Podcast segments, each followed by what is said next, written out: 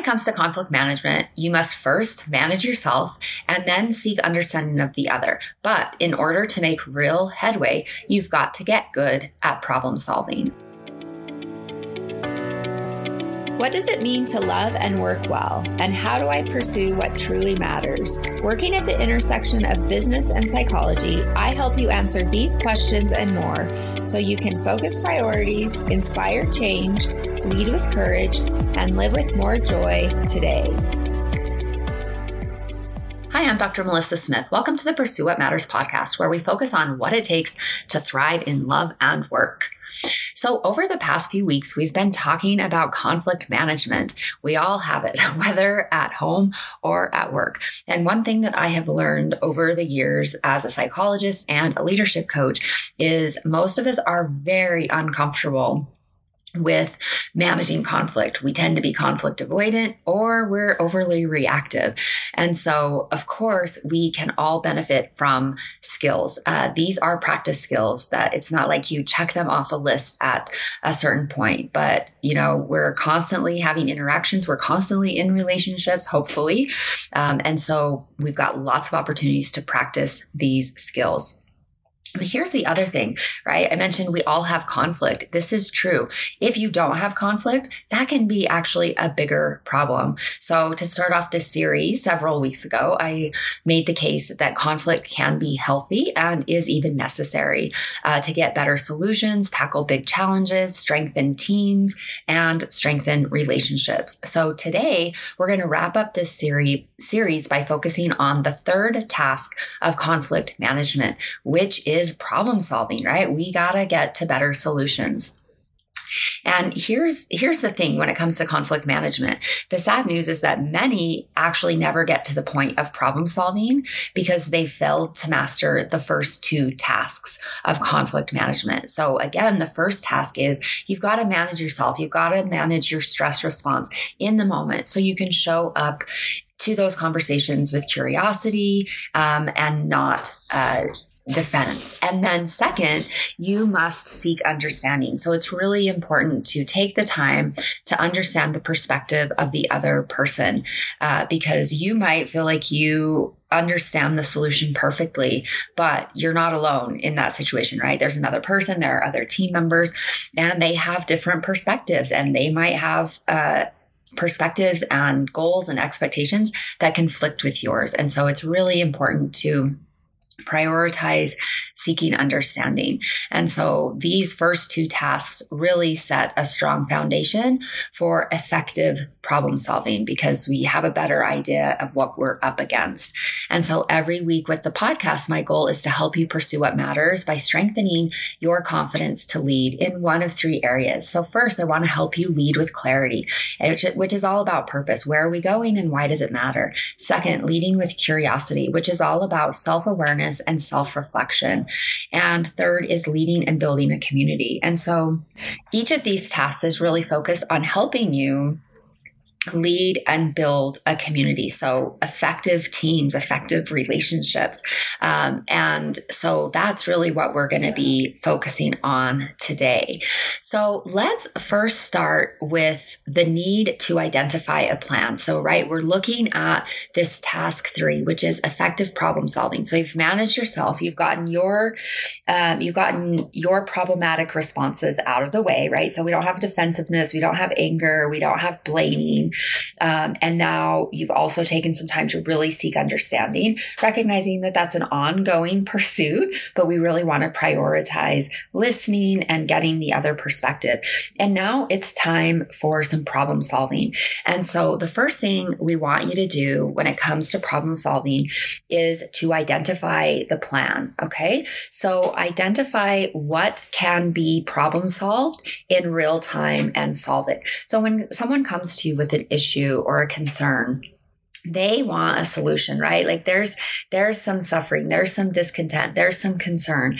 And so, you know, whether this is with clients, um, whether this is with an internal team, whether this is at home, if we can provide real solutions in real time, we're going to have a lot more satisfaction in our relationships and we're just going to be more effective. And so we want to take action in the moment as much as possible. Now, we don't want to be overreactive. We want to be thoughtful about that. So if you consider, okay, this is something I can do in real time, but ooh, there might be some concerns with it. Slow yourself down. It would be better not to do that than to do something rash and have that undermine you or the work or the relationship down the road. Um, but often when we get into these conflict situations or feedback situations, uh, a mistake many of us make is we talk about the problem instead of solving the problem. So of course we want to understand it, but we can spend a lot of time up in the clouds talking around the problem without actually solving it. And so if there are targets that can be identified, that can be solved in that moment, do it, right? Sometimes if we think about in the, in family relationships, marital relationship, sometimes the, the solution is acknowledgement or an apology. Okay. And you can do that, right? Like if you're not too prideful, if you don't have too much ego um, going in there, if you don't have too much defensiveness, you could solve that problem, right? You could acknowledge the concern. You could apologize. You could take responsibility for your actions. And that's super effective. And it helps um, to ensure or make it less likely that this problem will keep coming up again. Uh, and so we want to first solve what we can in the moment, but then we want to identify a clear plan uh, for problem solving that maybe can't happen in real time, right? So not all of that can happen in real time. So in that case, let's, let's identify a plan for the problem solving. Now, when we do this, we want to be as specific as we can. We want to pin down specific dates, tasks, responsibility, who's going to do what. And when it comes to conflict situations, right, they're uncomfortable. They're quite vulnerable. And so, you know, our body is telling us, you need to flee, you need to get out of here, which is why we need to manage ourselves. But if you're not careful, you can short circuit that process because you just want it over with, right? Because it, it is more distressful. Um, and so my recommendation here is to, is to actually slow yourself down and and make as specific of a plan as you can. Because a lot of times, you know, when it gets to the problem solving stage, we'll say, okay, we'll do this and that, but we're vague. We're not pinning down, pinning it down. It may not be realistic. We haven't um, given anyone accountability. And so the recommendation is to be as specific as you can. Make sure we have accountability pinned down. And then, right, as part of identifying the plan, we want to provide a timeline and help the individual or the team members, whoever the client, whoever you're talking to, help that individual understand where they are at in the process. So here is, here's the timeline for moving forward. This is where we're at now. These are the next three steps, right? So identify what's done, identify what's due, identify the percentage to completion. Now, this is very straightforward when it comes to task-driven work or project-based work, right? Because maybe we have assets, we have uh, specific calls that need to be made. And, uh, and so we can really pin down the specific specifics of that plan very nicely. And having details helps us to manage our uncertainty, right? Because uncertainty leads to distress as humans. We don't like uncertainty. And yet much of life is uncertain. We, we can't pin everything down. But for those things we can pin down, we should do that because it helps to convey both competence and confidence. It also builds trust because the individual that you're planning with knows that you're taking their concern seriously. Another thing that you can do as part of uh, the clear plan for problem solving and providing a timeline is you can paint done. Now, I've talked about this skill on the podcast before. This comes to us from the research of Doctor Brené Brown, her Dare to Lead leadership research. If you want to learn more about that, definitely follow up with me. I'm a certified Dare to Lead facilitator. Paint done is probably one of the most useful tools um, that teams have found. So teams that I have worked with, whether that's in a coaching relationship, whether that's me going into organizations and doing trainings or doing keynote addresses, paint done is super helpful. And so what we do with paint done is we, when we are doing task assignment or planning, we paint done, right? We paint the picture of what what done will look like. So you ask the question, what does done look like? What will be required? Who will need to be involved? So, right, you think about, there are these five C's of strategic planning, um, decision-making, and delegation. And so these five C's really help you to round out paint done. So you think about color, right? Give us the color commentary, the details that maybe we don't know if we're not in, um, if, if we haven't seen the timeline from beginning to end. We provide context, right? So why is, why is this timeline important, or why is this component important, right? You, you really help to frame the task or the assignment in the larger picture of a project or um, a growth initiative. And we also provide connective tissue. So how does this task relate to what, what's happening in other areas of either the project or the organization? So those connecting links are really important. Those really help us to to buy in to purpose and to understand how our work fits into the larger picture. And that's really important because that gives us a sense of purpose and meaning. It helps us to be more engaged at work. So it's really valuable. The next C is consequence, right? So what are the consequences of not doing this? What are the consequences of doing it, right? So if we don't get this task done on time, it's going to throw the whole project over budget and over time by six weeks, right? Like, That's that's a big consequence for many organizations, right? And that's a big consequence when it comes to client work.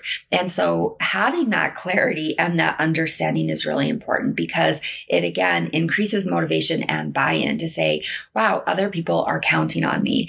And you might not like that, right? That might feel like pressure, but it's actually one of the most important um, factors to keep people engaged at work. We want to be part of something that matters, and we want to see how our work can connects to others. And then the last C is cost. So what are the costs um, in terms of time, in terms of resources, in, co- in terms of money, if we don't get this right? Um, and so when we paint done, we paint the picture of what's required with the task, and we provide as much information as we can to help team members, to help individuals, to help clients be successful. It, that's also a really, um, it, it sets the foundation for accountability, which is what we'll talk about next. So, um, the first task or the first, um, step with task three is identify the plan. So we've just talked about that. And now let's head to the second step, um, which is we need to structure accountability, right? So we're focused on task three, which is um, effective problem solving. And so accountability is really important. So first, we think about structuring the conversation.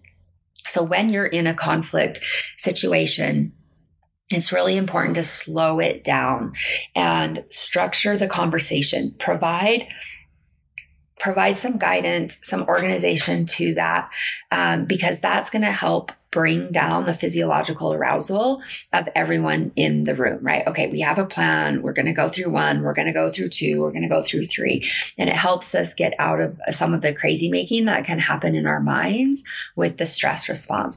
So for example, you might say, based on these three concerns, I would recommend this plan for the rest of this call. I would recommend these steps for this coming week and maybe these steps for the next quarter, right? So you just lay it out clearly, succinctly.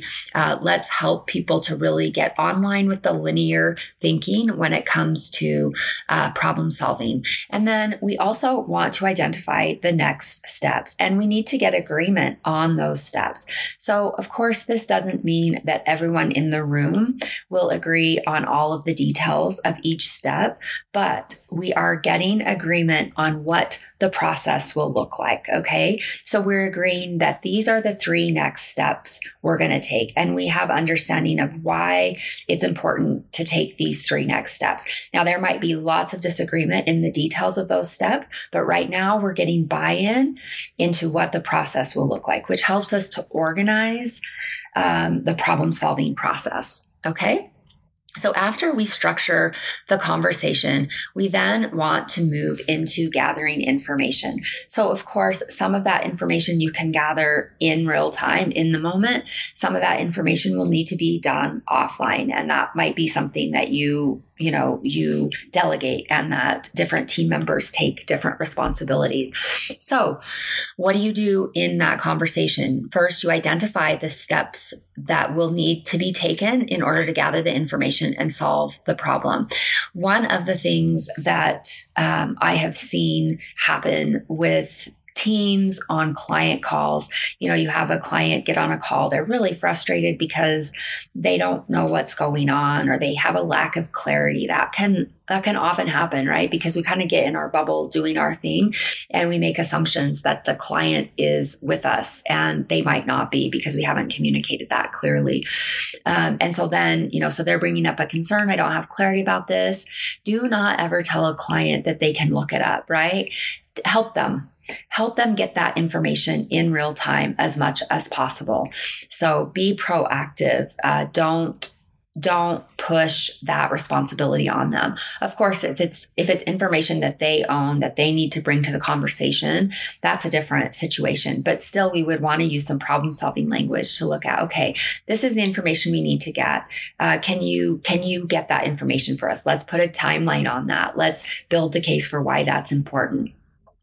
So, right, as much as possible, we want to help individuals find the information um, that they need. We want to support them in that and share with them how they can help themselves moving forward, right? So um, it, maybe they don't have clarity about how your system works. And so some coaching through that can be really helpful.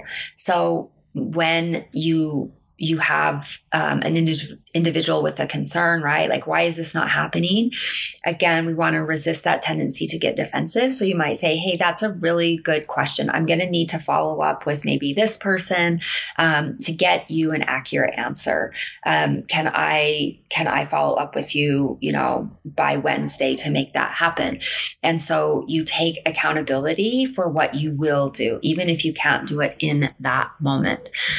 Okay, so so the next thing that we want to talk about when it comes to structuring accountability is having timelines and deadlines. Now, remember, I said be as specific as you can with your planning.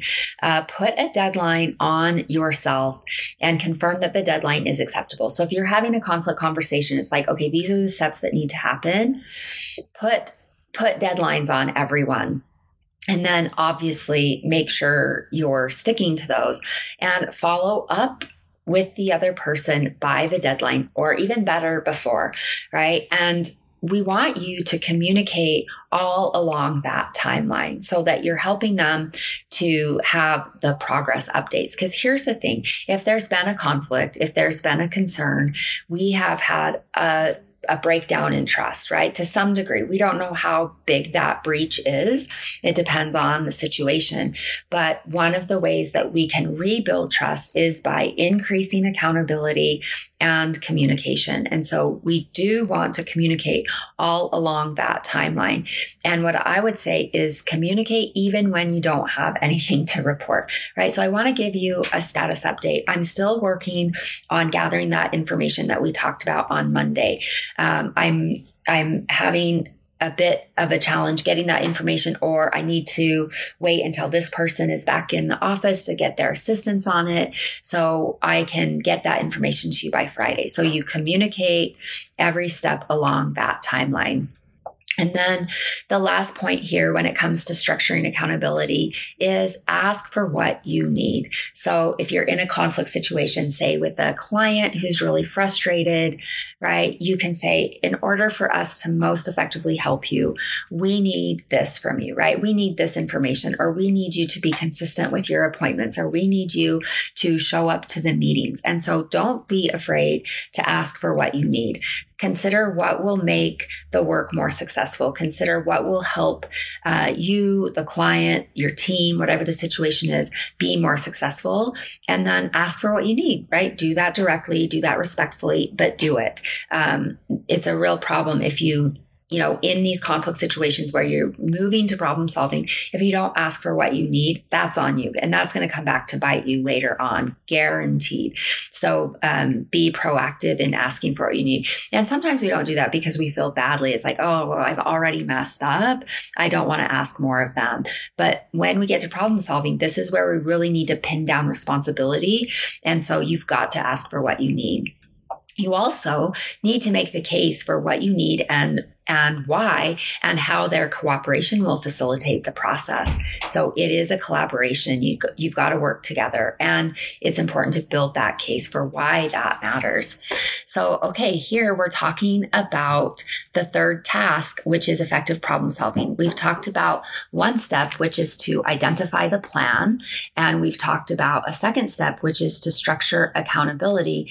And now we'll talk about the third um, step, which is to skill up. Uh, so this is where we really want to use um, some great tools that come to us from the Dare to Lead research.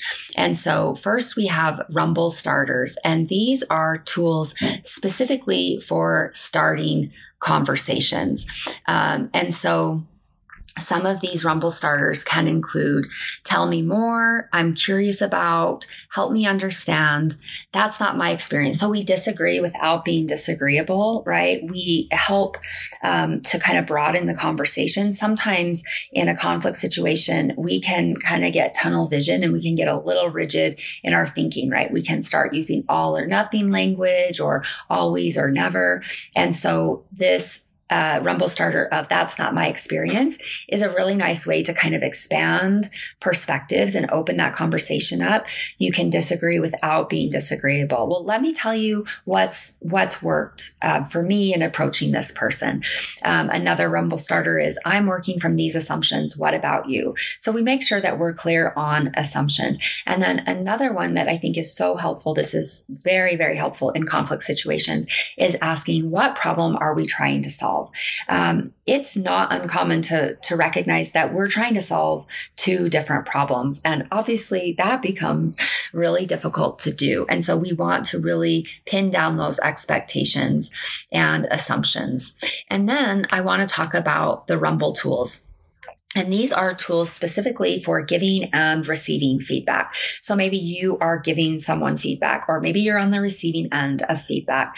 The first one is asking, what's my part? So how, how have I contributed to this concern or to this conflict? This is really important. It's so good because it helps us to look in the mirror first rather than, um, casting blame um, at the other person. And so it helps us to first be self-reflective, and that can really soften um, our conversation as we move into um, the, the conversation. You can also ask, what does support look like, right? So I, you identify the gap. This is the problem. This is what needs to happen, right? We have absolute clarity about that.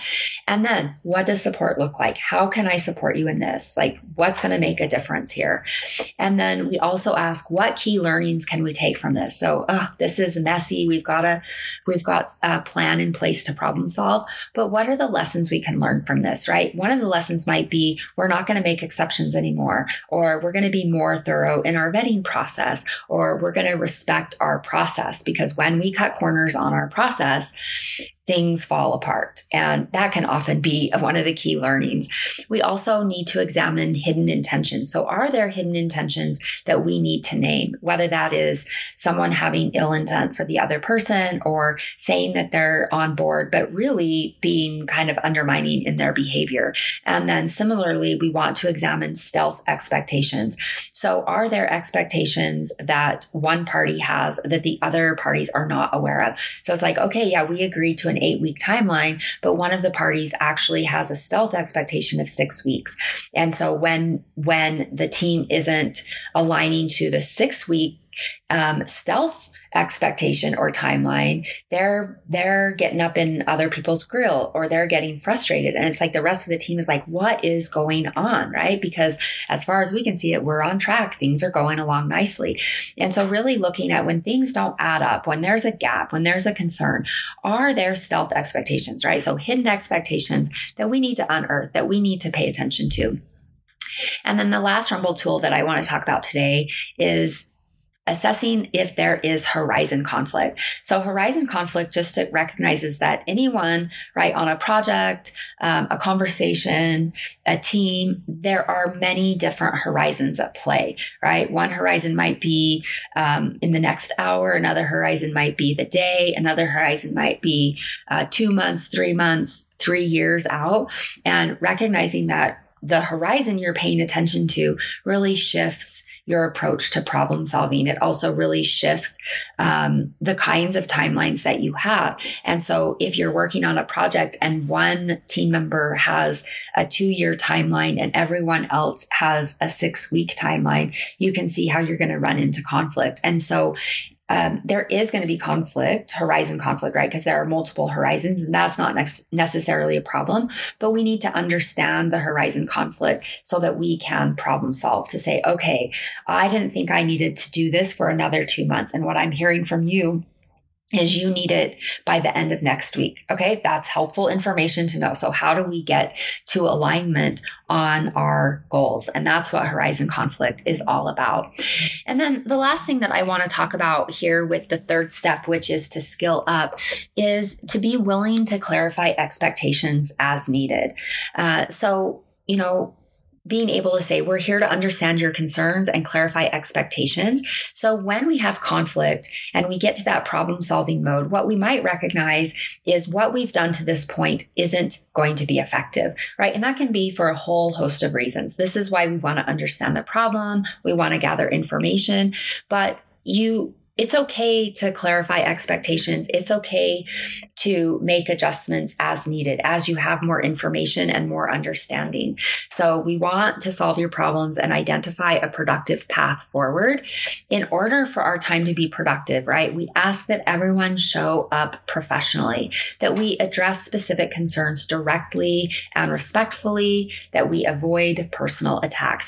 So you're setting the expectations for the conversation. You're setting the expectations for the work. You're identifying what your boundaries are. And these should always hew to the boundaries of professionalism, right? Ethical professional behavior. It's very appropriate to assert boundaries as needed. So if expectations that you've set out are violated, you can set the boundary. You can end the meeting. You can say, I don't think this is productive anymore. We've talked about these expectations and one, two, three times you violated them. Be clear about why you're ending the conversation though, and then include follow-up to say, I don't think that this meeting is effective at this point. So why don't we all take some time and reflect on the next steps, and then we can follow up next week. Let's pin down that time so that you always do have the follow-up, but you give everyone some space to just settle down. And you're also setting the expectation that we're going to abide by professional boundaries. Um, and if you don't do that, it just opens the door for, for people to behave badly um, moving forward. And obviously we want to avoid that.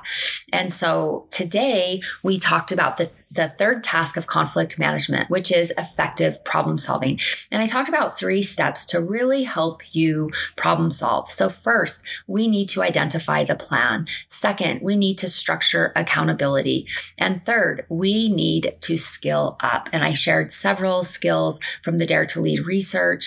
Um, I talked about clarifying expectations with that. And so I hope that these three tasks can be helpful for you, that you feel like you're going into conflict, you have Have more skills, more confidence, and you can have the conversations that you need to have.